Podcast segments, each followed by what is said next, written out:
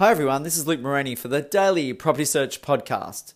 And the topic I'd like to talk about today is it all starts with investment property number one. Do you remember your first time? Before I get into this podcast, just a disclaimer that this podcast is for general purposes only and should not be regarded as financial or legal advice. Make sure you get your own independent advice when it comes to investing. So it's an important part of us thinking about taking action and starting with property number one.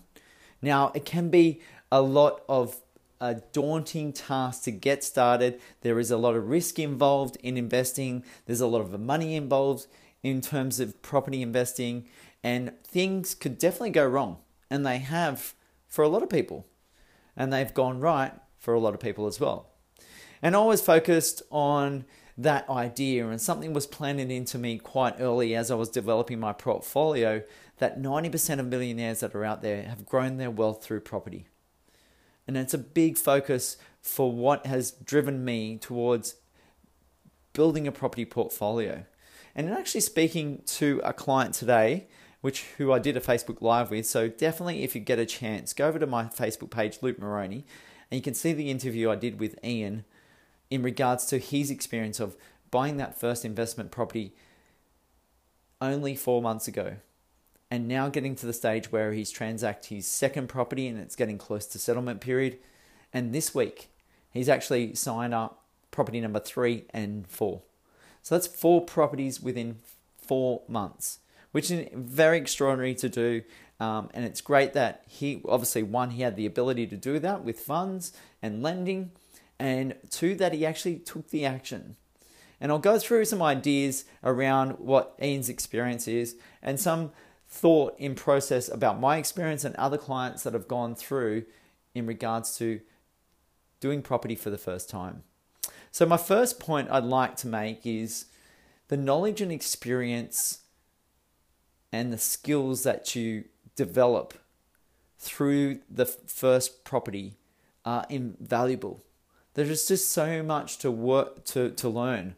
Um, you're working in teams of experts, and they can just educate you and train you, and you can leech all that information from them through their experience over a number of years. Now, I've been investing in property for 17 years now. So there's a lot of time I've spent out going to inspection, speaking to various experts, seeing the interaction between me as a buyer, the agents, and then other people in the team, seeing what the sellers go through, seeing what other buyers are doing in the marketplace, seeing what is happening with other sales and other ideas out there in terms of investing, and keeping a close eye on it for you as a first time investor or maybe doing your second property. It's about speaking to people like myself who keep doing it and are involved in it, involved in the property industry each day. So gain from others' experience. Work with them side by side to meet your property goals, to get started, to build that portfolio, to make your moves. So I implore you to think about that. It can be it can be very hard for that first time, and it's like riding the bike for the first time, and you fall over and you get up, and you fall over again, and you get up and fall over again.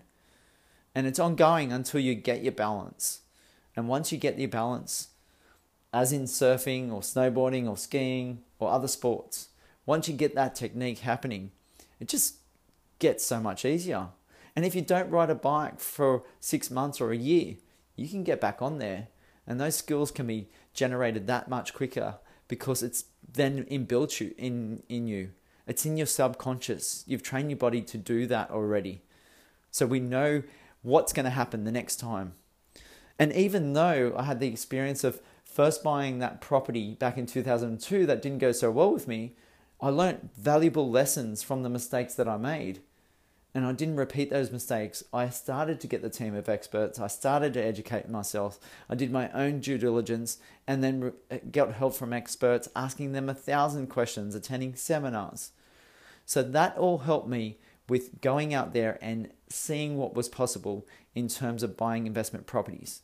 Now, in Ian's case and in my case, when we first bought our properties in Brisbane, I use the example of where Ian has bought a, a low price property, so it's 280,000 and he's getting a rent return of 330 per week.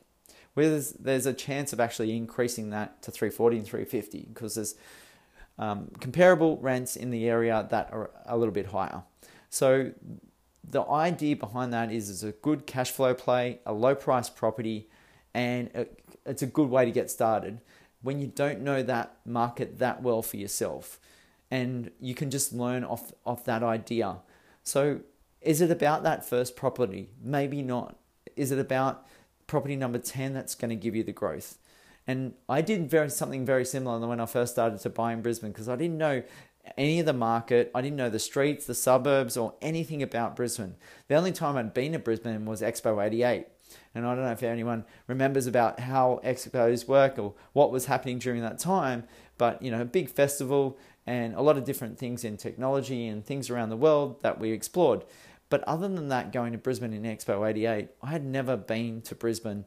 Um, Gold Coast trips were happening on Surfers Paradise, but we were in and out of the airport, Surfers Paradise, and that's about it. So didn't have any experience. I bought a $180,000 two bedroom townhouse, um, 30 kilometers away from Brisbane, and it had a rent return of 206 per week. So it's $260 per week. And it provided really good cash flow.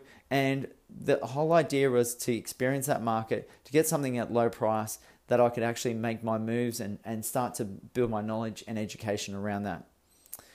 My second point around the whole idea of that first investment property and building your property portfolio is it just gets so much easier on deal number two.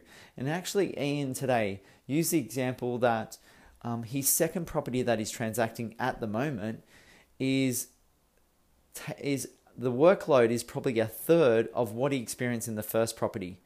Less conversations with your expert because he knows the process of signing contracts, of what's in the contracts, um, even being a lawyer and can run his eyes quickly over contract now and see those main points and making sure that the solicitor is fulfilling their role in terms of his particular contract. So, um, knowing that person and having a quick conversation rather than an hour conversation on the first one can just minimize your time significantly. So, that was Ian's experience from deal number one to deal number two.